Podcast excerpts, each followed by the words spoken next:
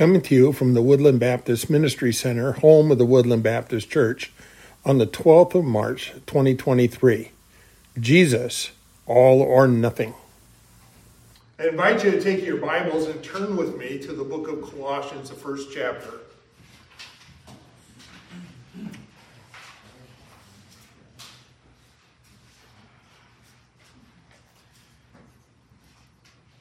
We looked at Paul's greeting to the church there at Colossae, and we mentioned that he had probably never ever visited there, so he's speaking on the basis of a report from Epaphras, who is mentioned in verse 7. Then we looked at a prayer that he had for them, and uh, we said we could use that as a model for any kind of prayer for other believers, that they might be filled with a knowledge of God's will in all spiritual wisdom and understanding for the purpose of walking in a manner worthy of the Lord. He turns his attention from those opening words to the beginning of the message that he has for the church. And he comes right out and he holds no punches back. he he just lets loose a salvo. Now I'm not I don't always have people mark in their Bibles, and you may not mark in your Bible, and that's okay if you don't. But I want to read this passage for you and I want you to notice how many times Paul uses the word all or everything. Okay? So listen, or you can read along, of course. It says, He is the image of the invisible God, talking about his beloved Son, Jesus Christ. He says, He is the image of the invisible God, the firstborn of all creation. For by him all things were created in heaven and on earth, invisible and invisible, visible and invisible, whether thrones or dominions or rulers or authorities, all things were created through him and for him. He is before all things, and in him all things hold together. He is the head of the body the church. He is the beginning the firstborn from the dead, that in everything he might have the preeminence. For in him all the fullness of God dwells, and through him to reconcile to himself all things, whether on earth or in heaven, making peace by the blood of his cross. And you go, Paul, what are you talking about? This is everything. And that's the point of my message today is Jesus all or nothing. All or nothing. So we're going to look at this passage, but I'm going to start with the first line of this section. And uh, it's indelibly written on my heart. And you may have heard this story if you've been here any length of time. But I'm going to share it again because it was born out of the context of this passage. Scripture says that Jesus, He is the image of the invisible God. He is the image of the invisible God. The word image there has to do with just what we would suspect. That if you wanted to see who God is like, we would look at, at something. We now have pictures, photographs, those kind of things, and you go, how can we identify that person? Oh, here's the picture. Does it tell us everything? No, not necessarily. Uh, picture. But uh, we've also seen the idea of a child born. And a child is born, and ah, who's he look like? It looks like dad. Flaming red hair, you know? And on and on it goes. So we have the idea of Jesus being the image of the invisible God. And let me tell you the story that's written on my heart. It was born, I'll give you a little backstory up to the point of this message. One Sunday morning, we had one of our ladies come in and she wanted to share some good news with us.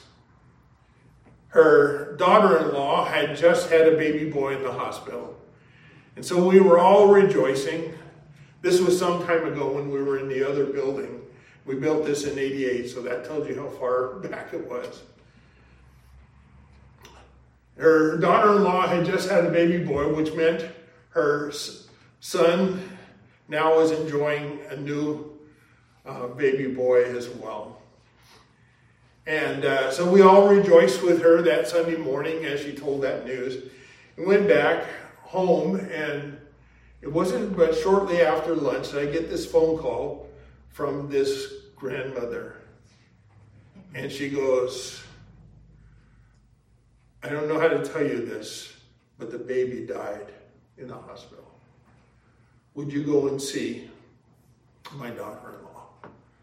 He says, Not only that, my son had just left the hospital and was down in Portland to come home. He doesn't even know that his son has passed away. So if you go down there, you will probably beat him because he won't find out until he gets back here. But would you go down and see my daughter in law? Well, I had met her before, I didn't really know her. But I said, sure, I'll go down. And I went down to the hospital and I had the room number to go to. And I was walking down the hall at Kaiser and there was this gal coming my way and she stepped into my path and I looked at her and I hadn't even recognized her. Her face was so swollen from crying and as you can imagine. And so she led me back to her room, and uh, we both had a good cry together. And she, she said something to me that came out in the discussion over the next hour and a half. She says, I believe that my son is in heaven. And I said, I do too. She says, I, I believe in God and I believe that, that my son is in heaven. As it turned out, what had happened was um, one of the main arteries to the heart hadn't fully developed and they hadn't caught it. And then it closed up, and that was the end. The boy was too weak to survive. So we, we talked, and then the husband showed up. Of course, he was a mess too. Um, well, don't blame him at all. And we talked for a little bit, and he left, and we continued I, this conversation with his wife. And um, she says, Can you tell me why? Can you tell me why? And at that point, I couldn't. But there was a thought that popped into my head. And the thought was maybe this will be used by God to touch some lives. Didn't say anything out loud to her. She wasn't ready to hear any of that. So after a while, I came home.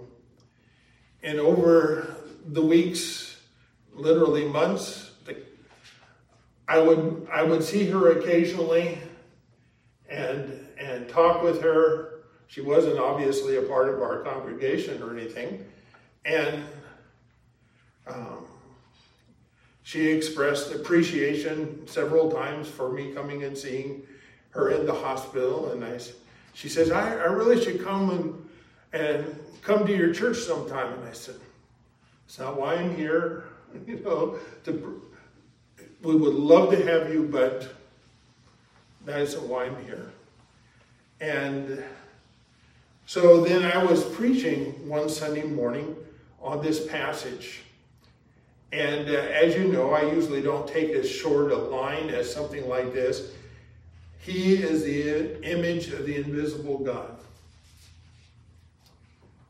And the point of my message that Sunday morning was you can't believe in a God up there without coming to grips with the person of Jesus Christ. And on that particular Sunday morning, she walked in service with her mother in law. And I'm thinking, Lord, this is this has got to be your thing because I had no idea that she would show up. It was months after all this has happened. So I preached the message dealing with the fact that you've got to come to grips with Jesus Christ. Not just the God up there, the invisible God. Well, she greeted me at the door, thanked me for the message, went home, and, and I get a call later that afternoon and says, uh, Do you have a Bible study on Jesus? Because I don't know him. You know, and that's like saying sick him to a dog, you know. And I said, Yeah, I, th- I think I can come up with something. And so uh, she goes, Well, where are we going to meet? And I said, I've got just a place. And she, and she says, Where? And I said, At your mother in law's house. She'll be there, and and you'll be in safety and security, and so will I, and, and we can have this Bible study. She says, Sounds good. So I met with her, and um, we met over the next several weeks, starting in the Gospel of John, passage that Tom read for us, and moving through that. And by about the third lesson, she goes, I'm ready. And I go, Ready for what? She says, I want Jesus in my life. And she accepted the Lord right there in her mother in law's home.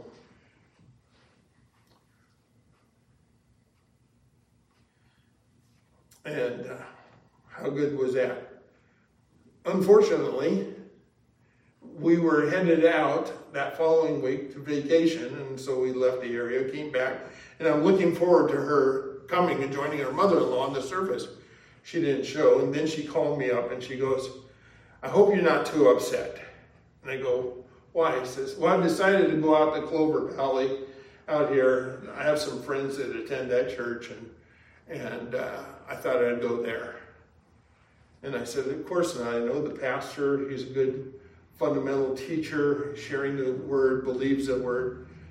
That's okay by me. As I said, I wasn't in the recruiting business. I told her later I was only upset later when I found out that she played the piano and we needed a piano player. But that was another whole story.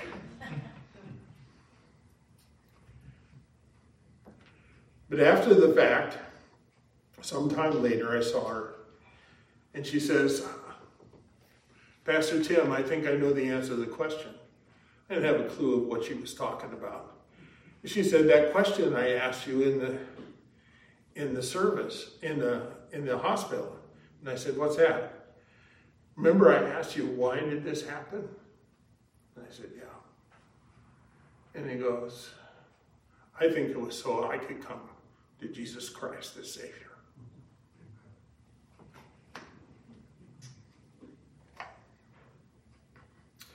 But she came to the realization of what this passage is all about. Anyone who says that they believe in God must believe in Jesus. Because he is the express image of the invisible God. John 14, you're familiar with the story. Jesus is in the upper room with his disciples. And Philip uh, asked Jesus a question. He said, Lord, show us the Father. It's enough for us. And Jesus said to him, Haven't I, Have I been with you so long, and you don't know me, Philip? Whoever has seen me has seen the Father. How can you say, Show us the Father? Do you not believe that I am in the Father and the Father is in me? The words that I say to you, I do not speak on my own authority, but the Father who dwells in me does his, does his works. Believe me that I am in the Father, Father is in me, or else believe on account of the works themselves. Paul writes and says, He is the image of the invisible God. You can't come to grips with a God up there without coming to grips with the God who came here. That's the point. Now remember, Paul is writing to the church at Colossae. He hadn't been there. And so he's going to speak to some issues. And one of the issues uh, is not really readily apparent right here in these verses.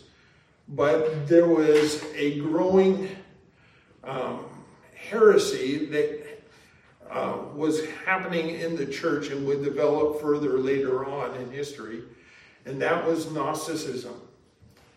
Gnosticism held to the idea that there was superior spiritual enlightenment available that superseded Jesus Christ. And the reason it superseded Jesus Christ, because the Gnostics believed that anything to do with the flesh would hinder uh, the full revelation of, of whoever a spiritual leader would be. And so Jesus Christ would have to be on a lower rung spiritually than what they presented as, as true and undefiled faith. And Paul writes along those lines, and that's why we see the word repeated over and over in this section all and everything. Listen to it again. We'll look at the next section where he, in verse, uh, the last part of verse 15 down through 17, he says, He is the image of the invisible God, the firstborn of all creation, for by him all things were created in heaven and on earth, visible and invisible, whether thrones or dominions or rulers or authorities. All things were created through him and for him. He is before all things, and in him all things hold together. Sort of encapsulates all of it, doesn't it? Basically, he says, there is no one else besides Jesus Christ who was involved in the creation of all the things that we know. And so we come to the second point. First point anyone who says they believe in God must believe in Jesus. The second point that Paul makes is when we look at all creation, we should always ponder its maker and sustainer. Jesus Christ. Why? And he gives us several statements. He's the firstborn of all creation, which, if you thought about it for a minute, minute could cause some consternation. Are you saying that Jesus Christ was the first thing created? No, that's not what he's talking about. Not firstborn of creation. What it means is he's superior in position he is in the first place position when you come to think about creation. It should naturally take you, when you look at creation, to Christ. That's the point. Not that he was firstborn in the sense that he was the first thing that was created. No, because he was the one that was doing the creation. The second point it says, By him all things were created. So he is then the creator of all things. That makes sense, right? So from microbe to galaxies, from the depths of the sea to the tops of the mountains, from the deserts to the ice packs and glaciers, from the womb to the last breath, Jesus is integral in the creation, his creation. I love this statement in Hebrews, the first chapter. If you turn there with me for a moment.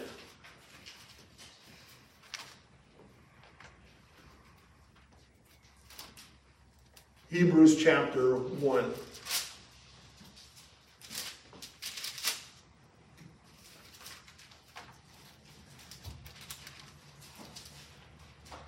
Listen to what the writer says. It Long ago, and many times and in many ways, God spoke to our fathers by the prophets. He had some spokesmen. He says, But in these last days, he has spoken to us by his Son, whom he appointed heir of all things, through whom also he created the world. He is the radiance of the glory of God and the exact imprint of his nature, and he upholds the universe by the word of his power. And after making purification for sins, he sat down at the right hand of the majesty on high, having become much superior to the angels in name, as he has inherited a more excellent one than theirs. And so he comes along and he says, He is the radiance of the glory of God, and through him he created the world. You say, well, what's the significance of that? He says, because any person who is stopping to think about this world and how things work, whether you're talking about philosophy or something, they all came from him. So, the natural world, the things that we think about, all of it, our ability to even think and ponder, came from Him.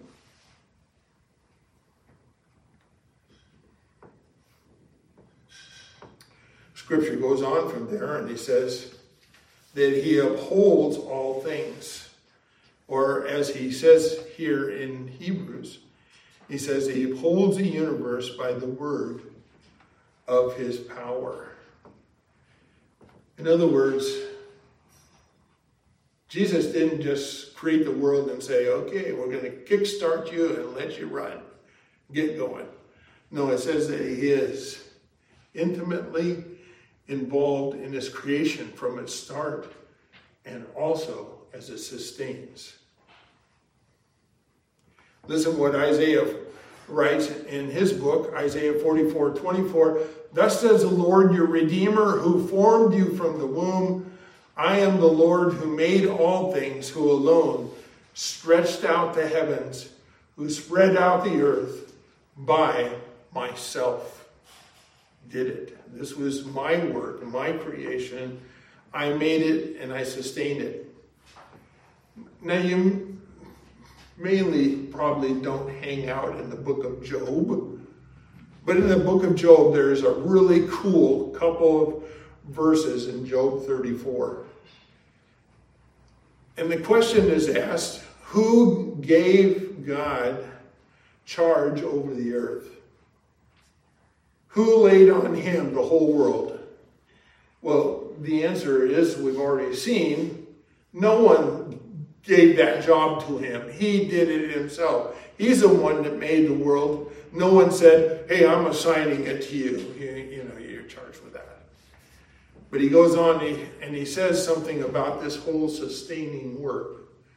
Because in verse 14 he says, if he should set his heart to it and gather to himself his spirit and his breath, all flesh would perish together and man would return to dust. I've thought about that now, I, there's mixed reviews about who Bill Cosby is and what he's about, and but at one time he was a pretty good comedian, and I remember him telling his story about his father. It says his father, uh, with the kids in the house, would go to bed, and the kids would be in their room, and Dad would start to to breathe out loud. We, we call that snoring. Okay? And so dad would be.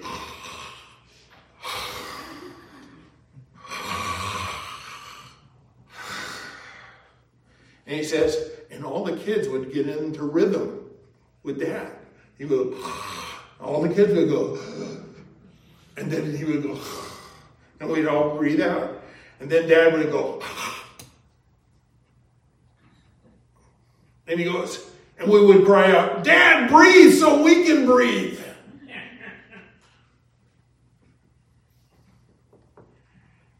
and you think, well, that was, Bill Cosby came up with that. He said, where did he come up with it? I dare say he came up with it in Job. Because he says, if he should set his heart to it and gather to himself his breath, his spirit and his breath, all flesh would perish. In other words, we go back to Genesis, it says that, that Adam was formed of the dust of the earth, and God breathed into him the breath of life. Wouldn't it be an interesting thing? And I'm not saying this is how it works, but wouldn't it be interesting as God breathes, we're able to breathe? You know, sort of like Bill Cosby and his father. And we're going, this is good. And Job says, but if he should hold, withhold his breath, we are so connected to the Creator that if he should withhold his breath, we would all perish together. Man would return to dust. How important is Jesus Christ to creation? Wow. And we haven't even really investigated the depth and the beauty and the strength of creation. Uh, anytime you do a deep dive into a subject, and you're especially looking at creation, the deeper you dive, the more wonder there is to be found. We're familiar with the story of how the world works because we interact with it every day. But I can remember my first time being uh, introduced to a microscope. And in the microscope, we looked at something that I saw every day. It was happened to be some water. And we looked into the water. This water was semi-polluted. But anyway, I looked into the water. Could have been pond water. Could have been a puddle out in the driveway. And looked into it. There's all sorts of teeming life in there. I never would have noticed, didn't think about it. And yet it was there. God created it.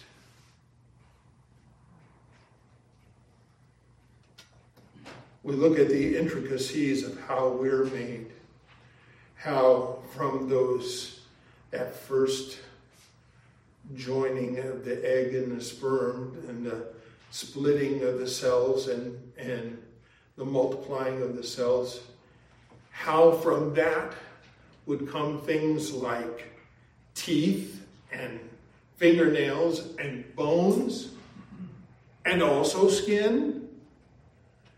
How that there would be taste receptors in their tongue and in their mouth. And how our ears would work until they don't, but uh, how they would work, which are different from eyes, which all came from that first little bit of creation. And the psalmist in 139 says, You formed me in the intricate depths of my mother's womb. God was creator. You go, so what's the important thing about this when it comes to a sermon? It's just this that we can't ignore Jesus. Jesus is always the point of the creation. He's its maker, its a sustainer, and when we look at creation, it ought to drive us to Jesus. But he's not done. He's got one more thing that he wants to say, and I, I'm summarizing them together. In, in our passage this morning, as he's writing, he says that um, he is, in verse 18, the head of the body, the church. And he is the beginning, the firstborn from the dead, that in everything he might be preeminent. For in him all the fullness of God was pleased to dwell, and through him to reconcile to himself all things, whether on earth or in heaven, making peace by the blood of his cross. And so when we look at the church and we turn the focus from all of creation in general to the entity which is the church, and we're not talking about this building, we're talking about believers. When we look at the church, we should always see Jesus. Always. He lays out for us some words that speak to this issue. Now remember, what Paul is doing is he is speaking against the notion that Jesus Christ is inferior. There's something better than this. And Paul comes along and he goes, No.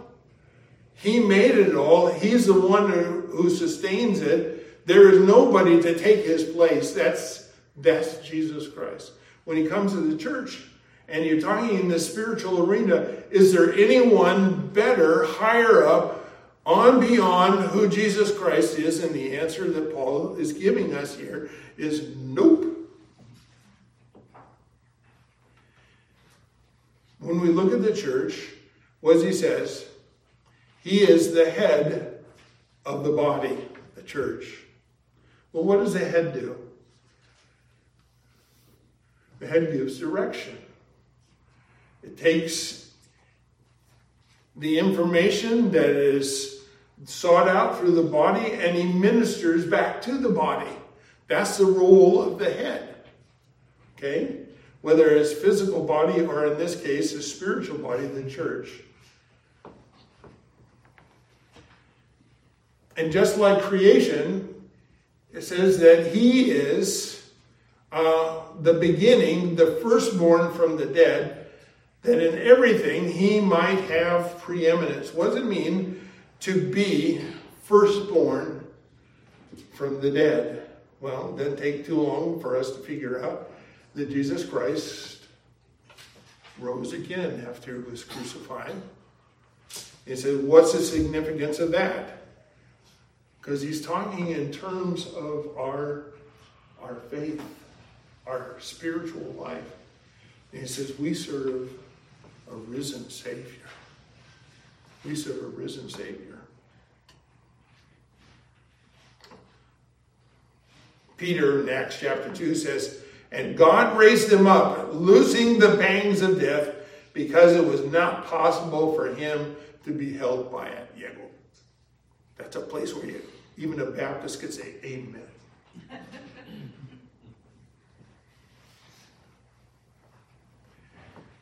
Paul wrote it this way when he wrote to the church at Corinth. Chapter 15, he says, The fact Christ has been raised from the dead, the first fruits of those who have fallen asleep. For as one and by a man came death, that's Adam, by a man has also the resurrection of life. For as in Adam all die, so in Christ shall all be made alive, each to his own order Christ, the first fruits, and then those at his coming, those who belong to Christ.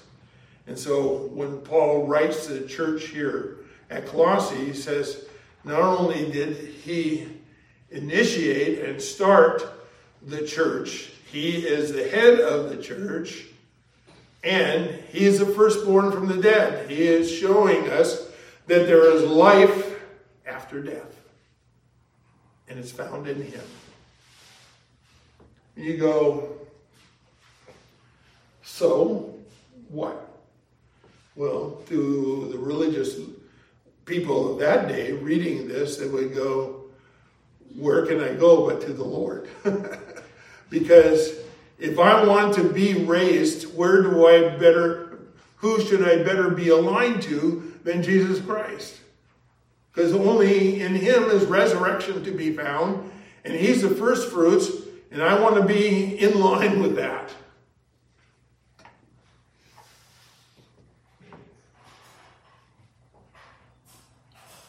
He's not really challenging all the other religions of the world because that isn't his point. His point is to underscore who he is and say, What do you think? Can you match it? Can you match it?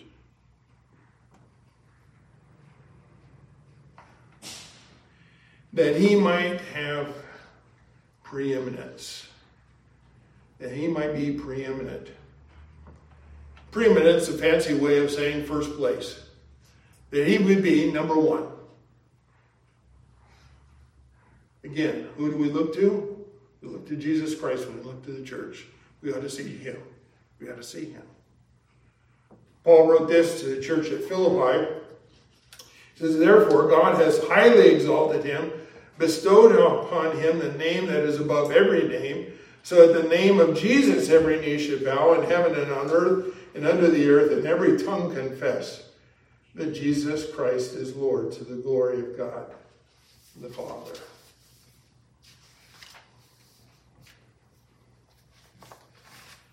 And if that wasn't enough, verse 19, for in him all the fullness of God was pleased to dwell. Now, we already saw that first statement that he is the image of the invisible God. But now Paul comes around and he says, and by the way, Jesus was never shortchanged when it come to godness. He is all God. The very fullness of God is in Jesus Christ. To those who were contemplating that Jesus Christ was something less than the best, Paul just comes along and goes, No. He is God. You can't get any better than that. We looked at the passage in John 1 this morning, so I won't read that one. But it, again, it says in verse 16, and from his fullness we have received grace upon. Out of the fullness of who he is, he spoke to us.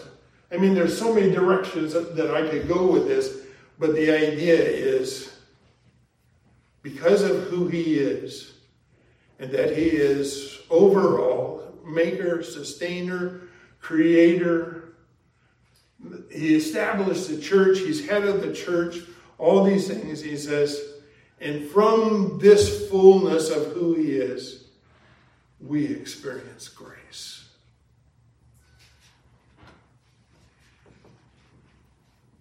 And he finishes up with verse 20 For through him to reconcile to himself all things now, a banker would understand the idea of reconciliation, wouldn't they? It's to make sure the books balance, right? When we think in terms of reconciliation on a personal level, we think of the idea of bringing things into alignment again and things that are good. Second Corinthians, Paul wrote, All this is from God, who through Jesus Christ reconciled us to himself and gave us the ministry of reconciliation. You know, Jesus Christ is not estranged from us, we're estranged from him. And he's the one that reached it out to us to reconcile us to him. While we were yet sinners, Christ died for us. It was his drive, it was his intention, it was his will that brought about salvation. It wasn't anything that we said, hey, God, you, you got to make us right because, you know, that's just what we want. No, God reached into our life and said, no, I know your situation. I'm here to redeem it. And then we come to that last phrase. He says, whether on earth or in heaven, making peace by the blood of his cross. There's multiplicity of, of passages. I'm just going to go to Psalm because I love how the word of the psalmist here says, Surely our salvation is near to those who fear him, that glory may dwell in our land. Steadfast love and faithfulness meet, righteousness and peace kiss each other.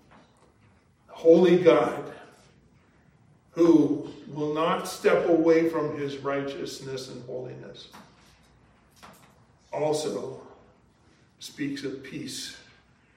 And who was this secured from? With? And that was Jesus Christ. Jesus Christ was the one that made us a sinner saved by faith because of his work. So, Paul, as he's writing to the church at Colossae, said, Don't let your mind go off in weird directions here. Don't go slipping off into some faulty thinking about who Jesus Christ is.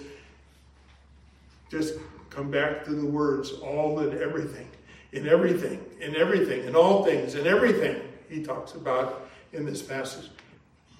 Brings us back to Jesus Christ. Brings us back to Jesus Christ. How should a believer respond to this? It's pretty easy with thanksgiving. God, how great you are that you would love me such a way. That you would marshal all of who you are to bring about redemption. You're worthy of all our praise and adoration and thanksgiving.